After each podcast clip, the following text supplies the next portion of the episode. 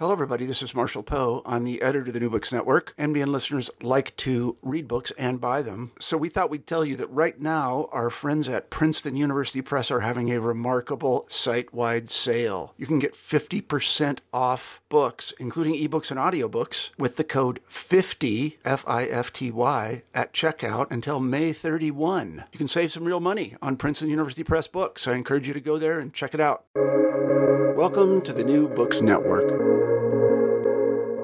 Soner Cagaptay, uh, thank you for joining me. It's a great pleasure. Thanks for hosting me. Um, so you've written like um, a bunch of books about modern Turkish politics and quite specifically focused on uh, Prime Minister and President Erdogan. Uh, so I'd like to know how has he changed over the time you've been studying, and how has your view of him developed? That's correct. Indeed, I've followed uh, the career of Turkish uh, President uh, Erdogan for just about two decades now. I got hired after my PhD at Yale by the Washington Institute in 2002, September to be precise. Erdogan's party, Justice and Development, known as AKP, came to power in November that year, just two months after I took my uh, new job.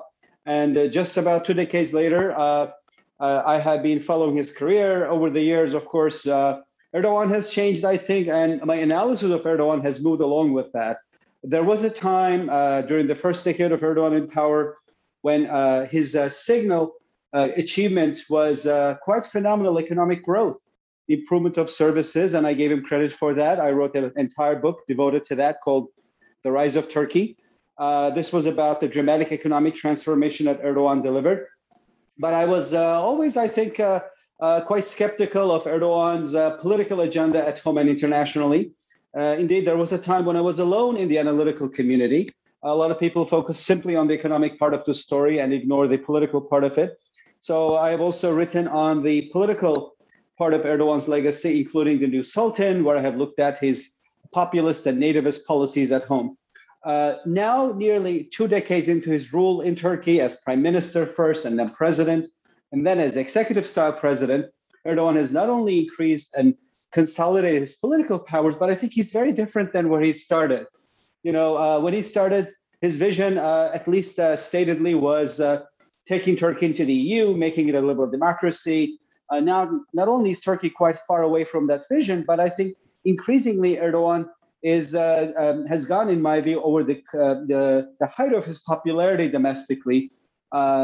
and regardless of what he does, it doesn't look like he's going to be able to build that base that so adoringly loved him and supported him. And I think, Luke, what it goes down to is really the economy, which is Erdogan's uh, Achilles heel. He built a base that loved him, that at one time made up just about half of the electorate, primarily because he delivered phenomenal economic growth. He increased uh, access to the pie, improved services. A factor that I love most from uh, my first uh, book on uh, the uh, Erdogan years in Turkey, The Rise of Turkey, is that when Erdogan came to power, infant mortality rate in Turkey was comparable to pre-war Syria. That's pre-war Syria. Now it is comparable to Spain. So the fact that uh, he has improved access to services, living standards, is the main reason why the base loved him. And, and this is the a key reason why the base is now abandoning him. The Turkish economy went into recession in 2018. It's the reason, the key reason why Erdogan lost elections for mayor elections for Istanbul, Ankara, other big cities in 2019. The economy has exited recession but it's only showing signs of slow growth. And there are other problems that compound Erdogan's ability to rebuild his base, which I can elaborate. Uh, the most significant of one, of course, is demographic trends uh, that are working against him. But overall, I think Erdogan is in the autumn of his political career. It's going to be hard for him to build this amazing popularity that he once enjoyed. Uh, and so I, I, I, think that we're witnessing a new era in Erdogan's uh, political career. Uh, he may have gone through the height of his popularity. And the issue now, of course, how does he deal with uh, lower levels of popularity and support and yet maintain control over a country that has robust and old democratic traditions? So I think you're completely right to highlight the economy as sort of his great achievement and he, and his decline in popularity. It tracks pretty nicely with the decline in value of the Turkish lira. You can kind of map them together, I think. However, I don't think Erdogan's appeal is simply economic. There's a, I think there's also a strong identitarian side to why his supporters are so loyal. So, do you see that changing as well, or is that as solid as ever? That's correct. I think Erdogan has two sides. Uh, there's a bright side, Erdogan who delivered growth, improved access to services, improved living standards. But there's also a darker side of Erdogan, the nativist populist leader in, indeed, I believe Erdogan is among the inventors of nativist populism politics globally, together with perhaps Hungarian leader Orban, a model that has been copied effectively by other leaders in Europe and beyond. The idea that you know only voters for a specific leader are the true children of the country, and everybody else is contaminated in coats, liberals, coats, uh, ex- imported or working for foreigners or uh, uh, whatever adjective you want to use. That was Erdogan's brand, especially in the second decade of his, his uh, reign in Turkey, starting from around 2010 up to this day, uh, that uh, he has created this imagery that only those who vote for his AKP are true Turks and good Muslims, and anybody else uh, who does not do so is neither a true Turk or a good Muslim. And I think that kind of nativist rhetoric has been copied by other leaders. But there's also another element to Erdogan's nativist populism that is anti elitism, Erdogan, again, like nativist populist leaders globally, has blamed the country's elites for its problems and said that he would solve them. There was a time when this elitism was anti-elitism was believable. Uh, the first decade of Erdogan years. Now we have to see things in comparative perspective. Uh, before Erdogan came to power in 1990s, Turkey went through arguably one of its worst decades, a decade marked by three economic crises, one of which was Turkey's worst in its modern history. Uh, fighting against the PKK that resulted in massive human rights violations and, and huge uh, material uh, uh, costs to the country, of course. And of course, corruption of the elites. Uh, uh, the economy collapsed as a result of that mismanagement of the economy, as, as, well as figuring that in. And so, what brought Erdogan to power was that decade in which Turkey's political elites completely went bankrupt. So it was uh, believable when Erdogan said that the country's problems should be blamed on its 20th century Kemalist elites. But that message no more sells. That's where I think Erdogan's nativist populism has kind of ran into a wall. There was a time when uh, people who remember 20th century Turkey could relate to Erdogan's message that he shouldn't be blamed for problems regarding Kurdish issue, corruption, economic mismanagement. 20 years into Erdogan rule, even the most ardent Erdogan supporters don't buy that or can't buy that because guess what? Uh, for every uh, citizen in Turkey, Erdogan owns Turkey's problems. Uh, these problems are back from the Kurdish issue to corruption to economic mismanagement to economic crisis. And so when he uh, goes around and says, hey, I'm not to blame for these issues, I think even the most diehard Erdogan fan probably takes it with a pinch of salt. So I wonder if there's a point where nativist populist tactics kind of reach a saturation point because the anti-elitist component of it of these policies don't work. And on top of it, I wonder if there's also a place where the nativist part of the policy reaches a saturation point. Here's how it goes. Erdogan has been very good about demonizing, brutalizing, and cracking down on demographics unlikely to vote for him. But unlike, let's say, Trump, who went after all the groups at the same time, Erdogan went after these groups methodically.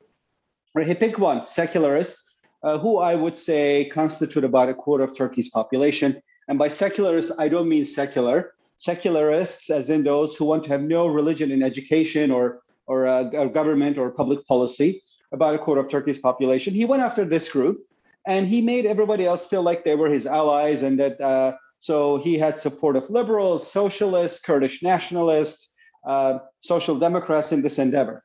Um, but once he locked up secularists in the infamous Ergenekon case with help from the Gulen movement, Erdogan moved on to demonize other groups. And uh, I went to liberals, social democrats, and leftists.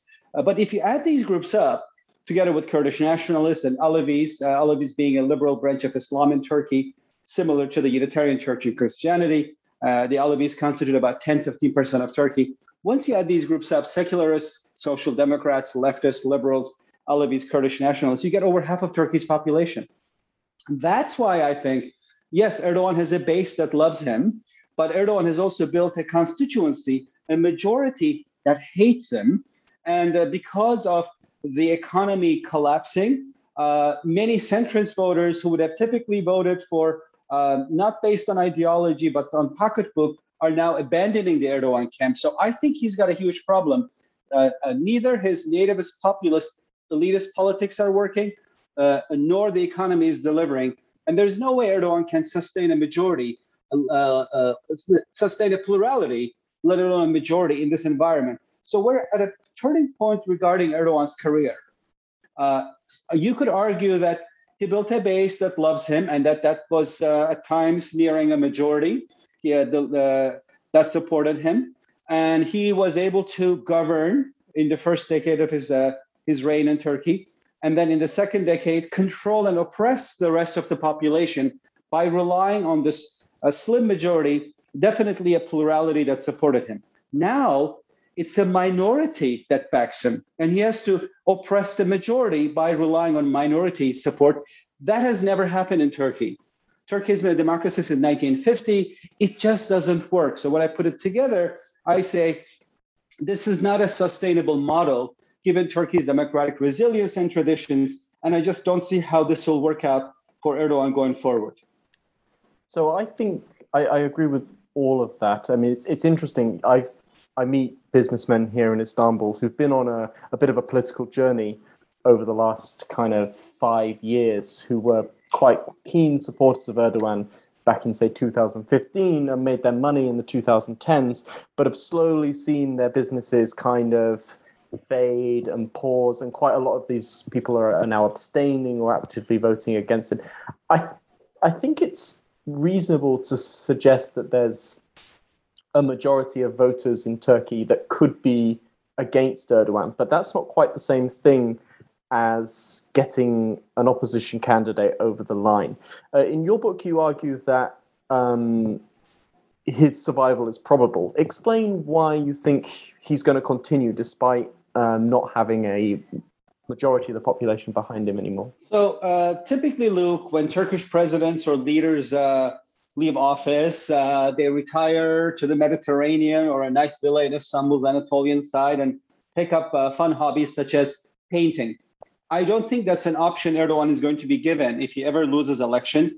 That's because he has stepped on so many toes, brutalized so many people. And in the Ergenekon case, so many people died in jail while they were waiting to see a judge that it's almost certain and uh, given that there are corruption allegations against him and his family, it's almost certain at this stage that if Erdogan ever loses power or is expelled from power, he'll be uh, uh, both prosecuted and potentially persecuted. And he knows that. So I think he has decided that losing elections is not an option and he'll cling onto power by hook or by crook. We just uh, uh, this, uh, talked about how Erdogan has lost plurality, leave alone, of course, majority support, and he has to rely on a minority uh, to govern the uh, uh, oppress, in this case, unfortunately, the rest of the population. So it's almost he's relying on a third of the population to control and oppress two thirds of the population. Not a sustainable model unless Erdogan unleashes new and unforeseen amounts of ideological and political oppression of the opposition. So I think his game plan, uh, plan going forward is going to include a lot more oppression than we have seen but also some fine political gerrymandering, such as establishing new electoral thresholds that would benefit his allies and par- uh, parties that support him in the elections while undermining uh, uh, uh, representation of support parties that oppose him. But these have to be so gerrymandered and so hocus pocus.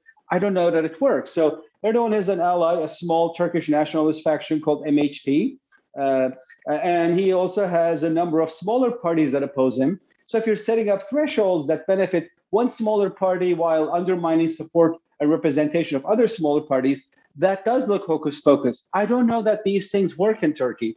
You know, I think Turkey, one of the things that lessons and takeaways of Erdogan years in Turkey, I guess, is that uh, it, uh, opposite of the lesson of Iraq and Afghanistan, where the takeaway would be it takes a really long time to build a democracy. I guess the lesson of Turkey under Erdogan is that it also takes a really long time to kill one. So is Erdogan autocratic? Yes. Is Turkey a dictatorship? No. I think that uh, one of the fascinating parts of studying Turkey for me is that I believe if countries could be vegetables, Turkey will be the analytical onion. what, what is the analytical onion? It doesn't have a core. It defies Manichaean binarisms and broad generalizations. So Turkey is neither a democracy nor a dictatorship. It's a democracy that has fallen under an autocrat. And in this alignment, democratic traditions are so robust and memory so uh, thick and democracy is so resilient that you know when you try to do hocus pocus and gerrymander tactics, uh, electorate simply doesn't buy these things. It happened in Istanbul. Erdogan lost elections for mayor in 2019 by a very narrow margin. He said, "Oh, I could repeat the elections and I control all the institutions and I could win the second round." Guess what? The electorate humbled him in the second round. This time, his candidate lost the election by a margin of nearly 1 million votes compared to 13,000. Very significant margin, of course, in a city of 15 million people.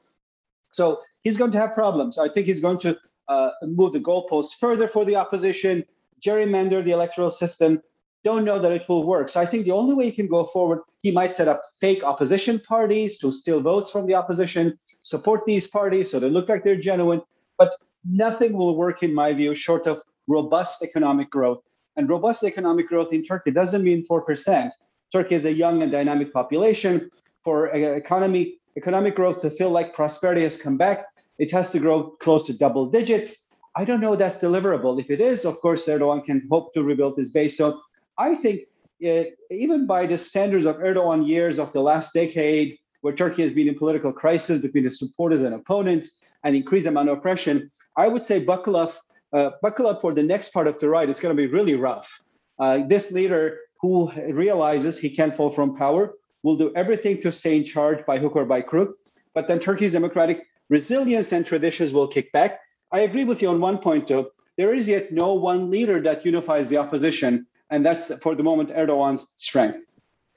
Um, I, have a, I have a lot of thoughts based on what you've just said. And of course, the other the other key of Erdogan's survival is his continued stranglehold over the media. I mean, we've recently seen these efforts to attempt to get foreign money out of media, which just looks like a, a stick to, to beat the last few remaining independent media institutions in Turkey. Um, but I, w- I want to move on and talk about the mayoral elections because th- those were fascinating because they really um, Erdogan had built up this sort of legend in this sort of the mind of the opposition of being unbeatable, almost like um, was pulled off magic tricks every single time, and to, to be defeated so thoroughly in both Istanbul and Ankara was quite dramatic. Um, you, in your book, you write about uh, Mayor Ekrem İmamoğlu as a possible candidate to to to take on Erdogan in, in the next presidential election. Uh, and you talk about his kind of distinctive style of politics as possibly being um, an interesting counterpoint to Erdogan's style. Could you um, could you walk me through that? Absolutely. Uh, as you said, Erdogan's brand for a very long time was good governance and invincible. You know, he delivered good governance, uh, especially regarding the economy, an invincible politician because you just could not defeat him.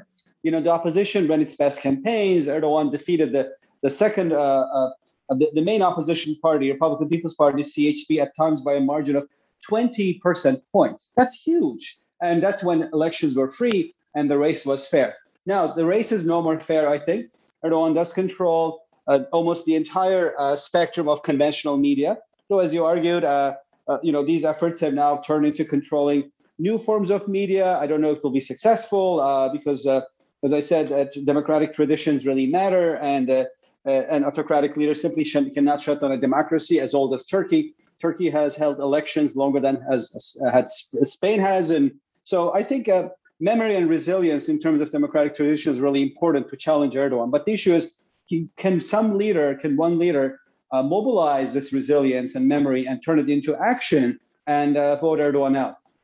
Until recently, that didn't look likely, but uh, Istanbul Mayor İmamoğlu, who won uh, Istanbul, of course, from Erdogan's party, uh, uh, representing the opposition, I think, and others, Ankara Mayor as well, I think they did a fantastic job. And I wonder if this is also showing the path forward for politicians challenging nativist populist leaders elsewhere uh, for a very long time, Turkey's opposition fought Erdogan on uh, the, uh, using the same nativist populist rhetoric to attack him and his base. That didn't work. Opposition lost uh, by margins of you know uh, 20 percent points and even bigger. Uh, Imamoglu and others embraced a new tactic uh, labeled radical love. It doesn't. It's not what it sounds like politically. Basically, it means ignore the populist leader and love the base that votes for him. And I think that's the only way you can defeat a, a nativist populist leader, not by fighting him and his base, embracing his base but ignoring him, although Erdogan wanted to pull the opposition mayor candidates into a mud race, a slinging race, uh, opposition never fell for it. Uh, and uh, instead, the opposition leaders reached out to Erdogan's base. Imamoglu spent more time in Istanbul's conservative, lower middle, and working class neighborhoods that typically vote for Erdogan than in uh, middle class and, and, and liberal neighborhoods. Um, uh, and uh, model has, I think, been copied by other mayors elsewhere. So I think Imamoglu is quite a significant challenger to Erdogan at this stage. Though the issue, of course, is Imamoglu is Istanbul's mayor, uh, which is a very important post in Turkey. I think being a successful mayor in Turkey is the equivalent of being a successful governor of a state in the US or a senator. Uh, if you do your job well, it makes you presidential material. Mm-hmm. So if Imamoglu runs Istanbul efficiently, delivers services well, he will rise in the eyes of the electorate. Enter Erdogan's uh, or Turkey's uh, political system where local governments rely on central government for two thirds of their budget. So I think what Erdogan has been doing is, uh, you know, squeezing a lifeline for Imam Imamoglu by eliminating funding for his projects. And to the extent that Imam Imamoglu can bypass these uh, uh, limitations and deliver good governance and and, and run Istanbul well. I think he's going to rise in the eyes of the public. Uh, but there are others who could ro- fill that role. I think Ankara Mayor Yavaş, who's mm-hmm. slightly more centrist than Imamoglu in his politics, comes from a nationalist background. Uh, he hails from MHP, Nationalist Action Party, is therefore kind of probably uh, more appealing to the right. Uh, could be another candidate. He's also been running Ankara quite well. And I would also throw a third candidate, and that's Meral Akşener, the leader of E Party. Uh, uh, in Turkish, that um, uh, in English that would be Good Party. Mm-hmm. E Party is uh, also comes from the Turkish nationalist tradition. That's quite important. so it's a right wing party. Why is that important? between the time it became a multi party democracy in 1950 and today, excluding years spent under military rule, totaling uh, four, Turkey has had democratically elected governments uh, for the last 67 years. Guess of those 67 years, uh, how many years were spent under left wing led governments. Not even years, 17 it's, months. oh, well, yeah, it's, it's not very long. Correct. Uh, so uh, basically, there's a fact Turkey is a right wing country, and Erdogan's uh, opposition has to have a right wing component to it to attract right wing voters and have mainstream legitimacy. Enter Akşener. She comes from the right. Uh, she's a practicing Muslim, but also secular. So she checks a lot of boxes. She's Anatolian. Uh, she doesn't represent the Istanbul elites necessarily in the eyes of the electorate. That was also Erdogan's brand when he came to power. So I would look at uh, uh, Akşener, Imamoglu, and Yavaş, uh, a leader of uh, MHP. Akşener, obviously, she split up from uh, the Turkish nationalist ally of Erdogan and set up her own party. And the party has been uh, increasing support very, I, I, would say, gradually, but also persistently. polls show her party to be at around 14, 15%. Um, I would say uh, she's a, a, politician to watch. Imam Imamoglu, of course, is an important politician to watch because if you run Istanbul well in Turkey, you become presidential material. And Ankara Mayor Yavaş, I guess, because of his uh, of good services and good performance. So I think uh, I wouldn't rule out the game of democracy to be over in Turkey. There are pessimists who look at it who say, oh, come on, it doesn't matter anymore. Elections are not fair. Elections will not be fair, but they'll be free the day of elections. Again, uh, taking into account the lessons of Istanbul repeat race, right? Erdogan canceled the first uh, uh, uh, election in Istanbul, in which his candidate lost by a margin of 13,000 votes, saying, I control the race, I control electoral bodies, I control the media, I'll win it. In the second round, uh, the electorate humbled him. He lost by 800,000 votes, nearly 1 million vote margin. It's a huge margin. How did it happen? A lot of people who voted for him in the first round said, no, that's not right. You lost it. This is a democracy. You got to respect it. They stepped down, but also the opposition organized an amazing campaign to prevent rigging, uh, mm-hmm. which could not happen, let's say, in Putin's Russia. Uh, 100,000 volunteers descended onto ballot stations. Uh, they tallied the votes, uh, you know, collated them into PDF files, and they slept on top of ballot boxes to prevent rigging. So again, using analogies, I get this question a lot. People say, is Turkey like Russia? Is Erdogan like Putin?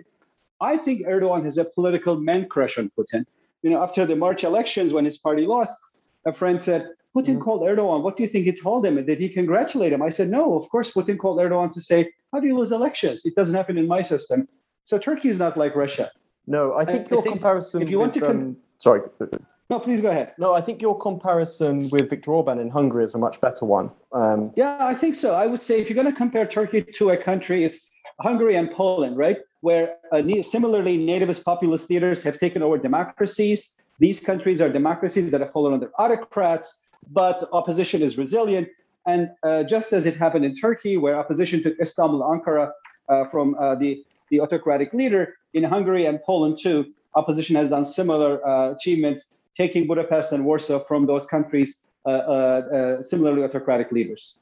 The other thing that's similar, and I include Israel in this, is you're starting to see quite odd coalitions that of not sort of natural allies getting together to remove autocratic leaders. I mean, again, Israel is the obvious comparison here, where people on complete opposite ends of the spectrum were able to get together, and it, it makes the the possibility of, say, for example, Kurdish nationalist parties and Turkish nationalist parties kind of get like MHP and HDP continuing to work together, even though there are some pretty irreconcilable differences between the two parties.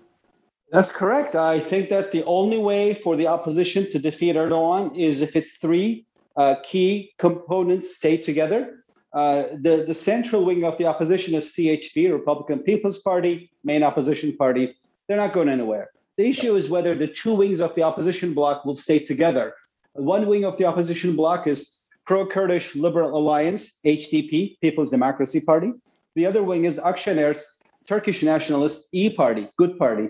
I think Erdogan's game is to demonize the HDP in the run up to the elections, you know, label them as quote unquote terrorists in order not to push the HDP, but the uh, E Party out of the electoral alliance just by demonstrating to her base that their party is in coalition with quote unquote terrorists. So I see Erdogan's attacks on HDP, court case to ban the HDP, a constant you know, stigmatization of that party, an effort to push Akşener's E Party out of the opposition bloc. Here's I, the fact. Sorry, I think you're right, but I think there might be another motivation there as well. I mean, that if if again one of the things you point out in your book is that Erdogan's not trying to win by 60%, right? He's trying to win by 1%. And I think with if you close down HDP, which seems to be the direction they want to go, you might get a couple of thousand Kurdish voters or so who decide not to vote. And it's more about not giving Kurdish voters someone who they can support, and that would just like reduce the opposition a little bit. Do you think that's do you think that's wrong, or do you think that's part of it? No, I, I think that uh, Erdogan's, and there are different views on this. I don't think that Erdogan will shut down HDP for the elections. I think that he knows that that will cost conservative Kurdish voters. You know, remember Turkey's ah, Kurdish yes. community, okay, yeah, yeah. about about 18, 20% of Turkey's population is split almost three ways in blocks of descending order. The largest block votes for HDP, traditionally leftist, the second largest block votes for Erdogan, conservative, mostly lives in big cities in the West. And the third block, smallest, I guess, are Kurds who are integrated or feel that they have hyphenated identities and do not vote based on ethnic identity. So, of these blocks, the second block voting for Erdogan loves Erdogan, but they'll be offended if Erdogan shuts down a Kurdish party just because it's the Kurdish party. And I think mm-hmm. he knows that. So I think Erdogan's game is more about demonizing HDP, kind of keeping the sort of Damocles dangling on the HDP's head, labeling and stigmatizing the party as quote unquote terrorist in order to force Akşener to jettison herself out of the opposition bloc. Here's the fact. If there's a two-way race, as was the case in Istanbul in 2019, Erdogan won't win. There's no way. Uh, when you put numbers together, there's no way he can get to 50%. I think one of his gravest mistakes to date, political uh, mistakes that is, was the switch to presidential system, yep, which eliminated a multi multi-party race and put in place instead a two-way race that not only uh, you know encourage the opposition to unify, but also means that Erdogan has to get 50, and it's almost impossible for him to do that in Turkey, especially given where the economy stands. So he wants to create, Luke, in my view, a three-way race once again. He wants to force Akşener and maybe other smaller right-wing parties, Babacan's and Davutoğlu's parties, to abandon the opposition bloc and run as a third pole. Erdogan loses in a two-way race, wins in a three-way race. I think that's his goal going forward. Uh, let me tell you what worries me about the direction I could possibly see Turkish politics going in. I think that, as we've been talking about, there is this majority that could quite conceivably win an election in Turkey right now. So, but what happens if Erdogan decides not to go? I mean, he played with this with the mayorals. It didn't work out for him, but there wasn't as much at stake in the mayorals. It wasn't his career, and as you said earlier, his concerns about possible prosecution. So, is this a is this a real concern that I should be having, or is it um, am I being a bit paranoid? I think it's a real concern. There's a very high possibility that Erdogan uh, might decide to go for elections, thinking he'll win, as happened in Istanbul in 2019, and that the electorate might humble him, notwithstanding Erdogan's control of institutions. And it's very likely that if that happens, Erdogan will pull what I uh, what I call Erdogan will do what I call uh, pulling a Trump he will say, "Oh, I didn't lose the elections; they were rigged." He'll call his uh, mm-hmm. supporters to the streets, and so there's a there's a high chance of a political instability, uh, you know, driven by Erdogan's agenda to stay in power by hook or by crook. And uh, what happens then is a complete, uh, you know, uh, unknown to me. Turkey has never seen this. Turkey has never seen a leader not accept defeat. Turkey has had dozens of peaceful transitions of power through the ballot box. Um, leaders uh, uh, you know, uh, even when they most feared persecution, um, including Yilmaz and Çiller in the 1990s, uh, never uh, did not not never accept defeat. So it would be a, a complete, you know, can of worms that Erdogan would open up. Um, it's very likely that Erdogan might therefore decide to hold elections at a time of his picking when his popularity has peaked. I think that would take at least a year from today. Uh, so hoping that he will deliver strong growth, which is where the foreign policy part of the puzzle comes in. You know, he has, notwithstanding Erdogan's efforts to turn Turkey's face to the Middle East and and you know uh, bring Islam to the centerfold of society, there's a fact: Turkey's economy is completely integrated to the European economy because of customs union that goes back to 1995.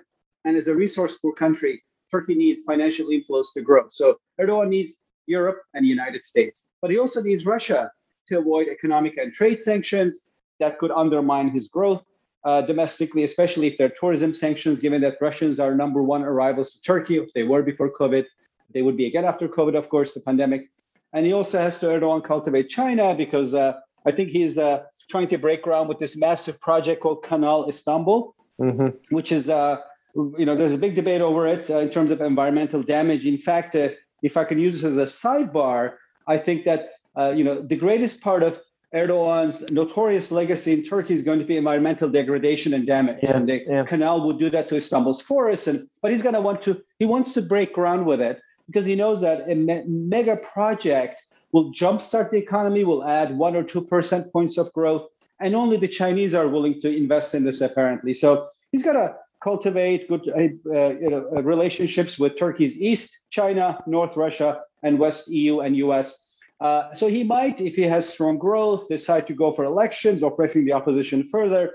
So at that point, it's really a question of how effective the opposition is organized, whether they can be so good at preventing rigging. I think they will be. I think that Erdogan maybe can rig elections by half a point, but not by five or 10 points, if that's what the margin is like. So there's a high possibility that even in this scenario, he might be humbled by the electorate and he might pull a Trump. And that point, since I'm in Washington, I'm also looking at things from the US perspective. It'd be impossible for the Biden administration, after what transpired in the US in January this year, to turn its head the other way if Erdogan pulls a Trump. Mm-hmm. So I think that's going to be a point of reckoning for Biden administration. Uh, uh, Washington will pick democracy and not Erdogan, which is a huge, huge shift from earlier policies where the view from Washington was always Turkey is a strategic ally.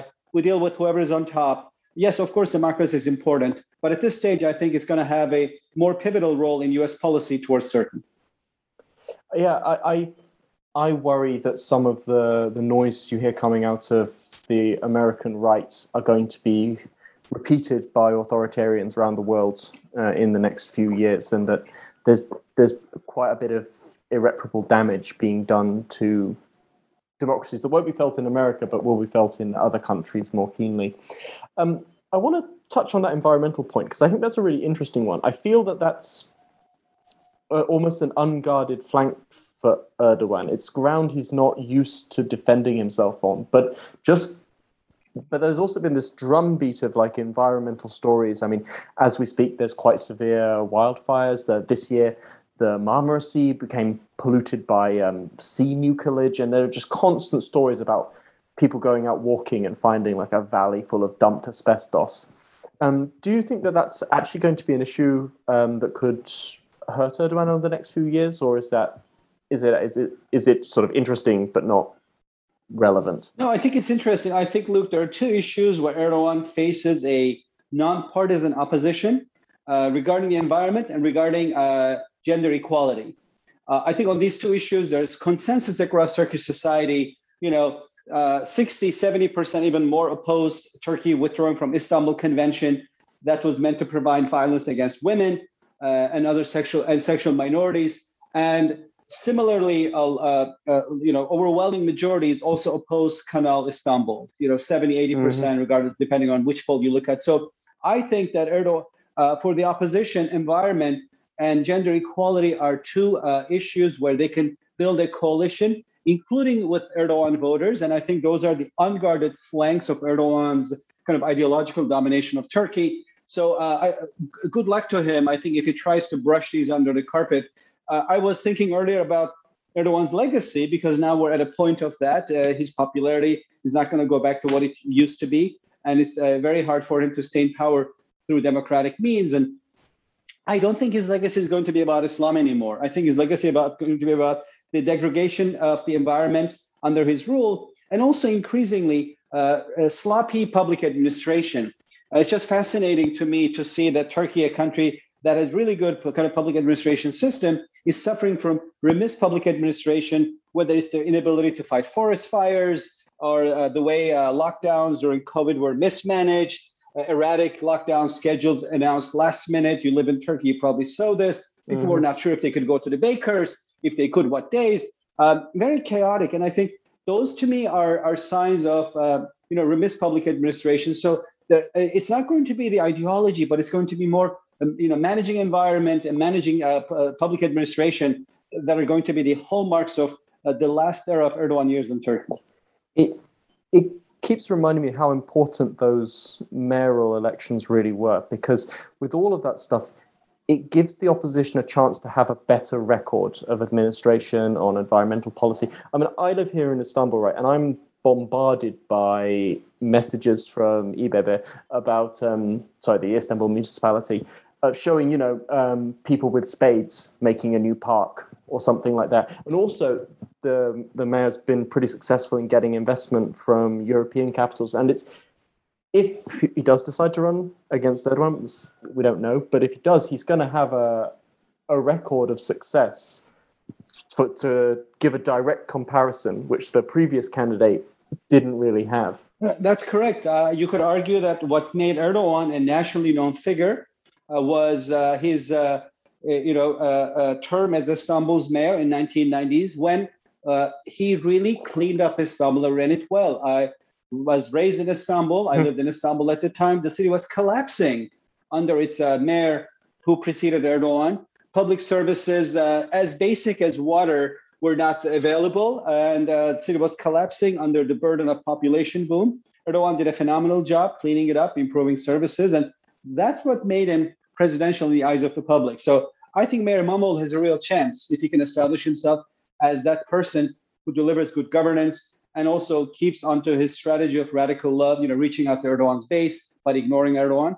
Uh, Erdogan, of course, can cut his financial lifelines because the mayor relies on uh, Ankara government run by Erdogan uh, for two thirds of the city's budget. But as you mentioned, European banks uh, have been quite generous in, in providing uh, credit to Istanbul uh, so that the mayor can finish some of these waiting um, metro line projects. They're very important. I would say Istanbul's uh, number one for its citizens is uh, transportation, getting around. Uh, city of 15 million people on two continents. You need to have a really good public transportation system.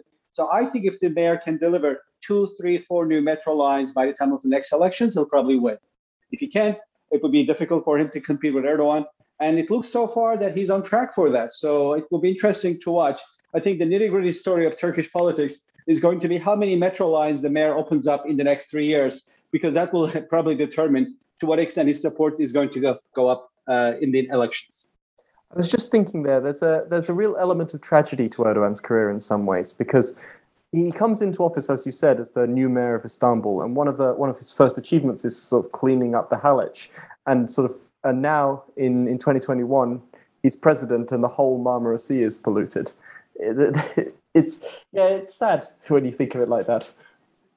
It, it's correct. I would say, uh, you know, we never thought an environment would be such a big issue in Turkey, but uh, in addition to the environment, I think uh, the uh, degradation of the cities, but also Turkey's cultural heritage in general, is going to be a part of Erdogan's uh, kind of notorious legacy. You know, it's ironic because this is a party, Erdogan's movement, that has come to power uh, saying that it will embrace Turkey's Ottoman heritage, but it's a party that has probably done most damage physically to Turkey's Ottoman heritage. I was recently in Istanbul. I love the city. I'm a big fan of its mosques and hills. And I went to Üsküdar Square on the Anatolian side. This is probably one of Istanbul's most picturesque Ottoman era squares. Mm-hmm. You know, it had uh, paved, uh, uh, was paved with stones and was surrounded by beautiful mosques. And uh, I went to the square. It was paved with cement, and there was a huge uh, ventilation shaft for the metro station in the middle of it. And to me, that's more damage to Istanbul's built Ottoman legacy than anybody could imagine. And ironic that the damage comes under the party that said that it was going to embrace that legacy. So I, I wonder sometimes to what extent uh, that's going to be part of uh, Erdogan's positive legacy going forward, and to what extent he's going to be remembered, you know, as the person under whom Istanbul lost much of its Ottoman charm, uh, which has now been isolated to a few pockets here and there.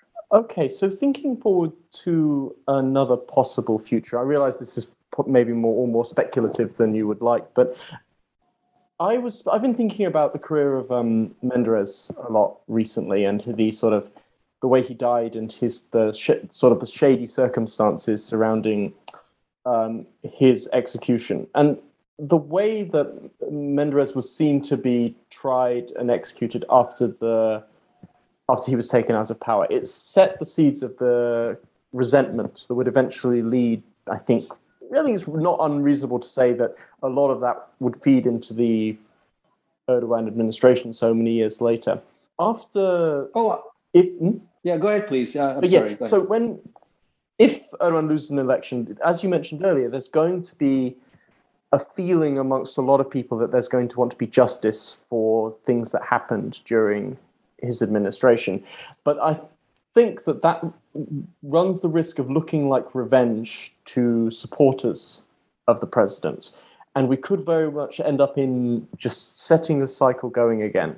How do you think an, a new opposition government, if they win, should proceed with, yeah, um, with sort of sorting out the baggage? I could not agree more. I think that uh, notwithstanding uh, you know the legacy of the Erdogan years, uh, the crackdowns, uh, uh, uh, people arrested and kept in jail for years, lives ruined.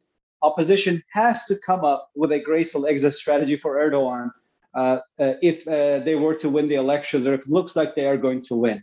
That graceful exit, in my view, has to include elements of immunity to Erdogan, his family, his administration. I know this is a very controversial topic in Turkey there's a lot of anger on both sides. It's a completely polarized political environment. But I think for Turkey to move forward, it needs to kind of have a cool off period after the Erdogan era if were Erdogan to fall from power. And that has to include a commitment by the opposition if it looks like they're going to win or they have just won and Erdogan is going to you know declare fraud in order to steal his thunder.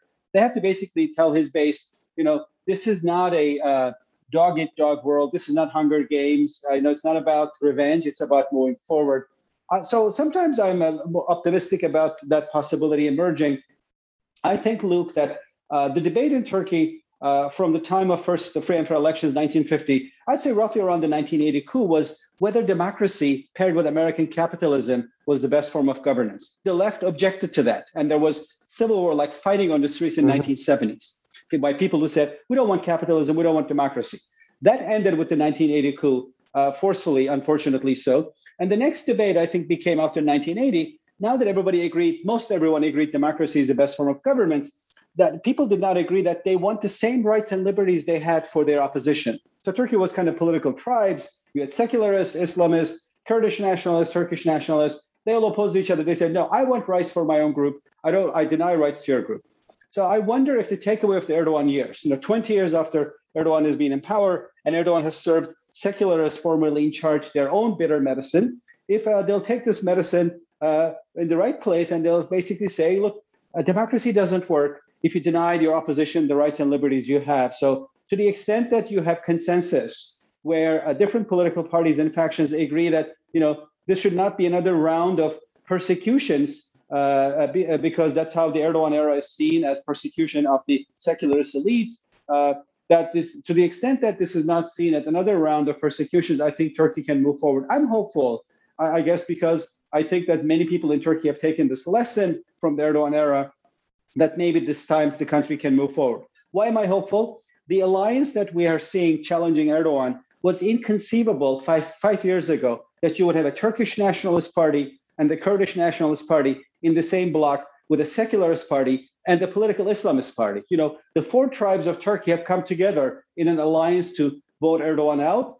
and that those four tribes in the past hated each other, would not even sit down together for a conversation. Now they're actually in an informal, as it be, alliance trying to vote him out. So is is it ironically Erdogan's autocratic rule that has forced Turkey's political tribes to agree that yes, they're different, but they should not deny rights to each other. And if that's the case, then I'm hoping that we're going to have a consensus in the post Erdogan era where Turkey will move into the third phase of its democracy journey. If the first phase was 1950 to 1980, where the debate was whether democracy was the best form, if the second phase was, yes, it's the best form, but only for my tribe, the third phase will be, it's the best form for everyone. So I'm, I'm hoping we're going to get there. Yeah, I mean, we'll, we'll see. Um, my very last question for you in your book, you um, you make the case rightly that the way that European and American leaders approach Erdogan has to be very careful, because if they get into sort of public feuds with him, it's very easy for him to spin that as, "Oh, the West hates us." Europe and America hates us. You can only trust me. So, how do you think that um, European and American leaders should approach Erdogan over the next few years?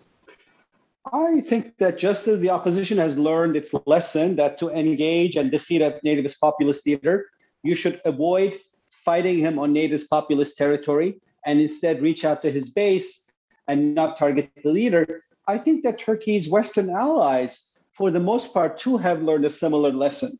You know, earlier they would bash Erdogan on any policy, and Erdogan would take us to his base and say, You see, I was right. They hate us. They don't want Turkey to be great and Muslims to rise again. Only I can do that. That's why they're that's why they're attacking me. Uh, I think that Turkey's Western allies, U.S. and Germany and others, have learned this lesson, and they've been very quiet regarding Erdogan's transgressions. For instance, when he converted Sophia to a mosque, the criticism was quite muted, uh, and I think Erdogan was not able to use that to mobilize his base. So I would say uh, Turkey's Western allies too have to embrace the policy of radical love, ignoring Erdogan but reaching out to electorates that vote for him and that do not vote for him, and really reaching out to the Turkish public uh, more so than uh, you know dealing with the government. And there are exceptions, of course. I think uh, Greece, because of its proximity to Turkey, uh, often criticizes Erdogan quite viscerally. And I think I th- until recently, Macron, mm-hmm. Uh, because of the increasing tensions between Turkey and France over East Med and Libya, where the two countries were fighting on different sides of the civil war, but also driven by Macron's own agenda. He doesn't want to be uh, outflanked by Le Pen's right wing movement. Uh, he was also quite critical, but I think we're also seeing that the French are now embracing perhaps what I would call radical love. So uh, I think going forward, Erdogan does not have the ability anymore to take Western uh, European and American criticism of his policies and to reframe these as attacks on Turkey and Muslims. So, to the extent that uh, you know public diplomacy policy attitude and outreach of Turkey's European and and NATO allies is fine-tuned to be criticizing Erdogan, but not the Turkish government. Uh, sorry, not the Turkish state or Turkish uh, uh, uh citizenry. I think that uh, that public diplomacy uh, outreach can be considered successful.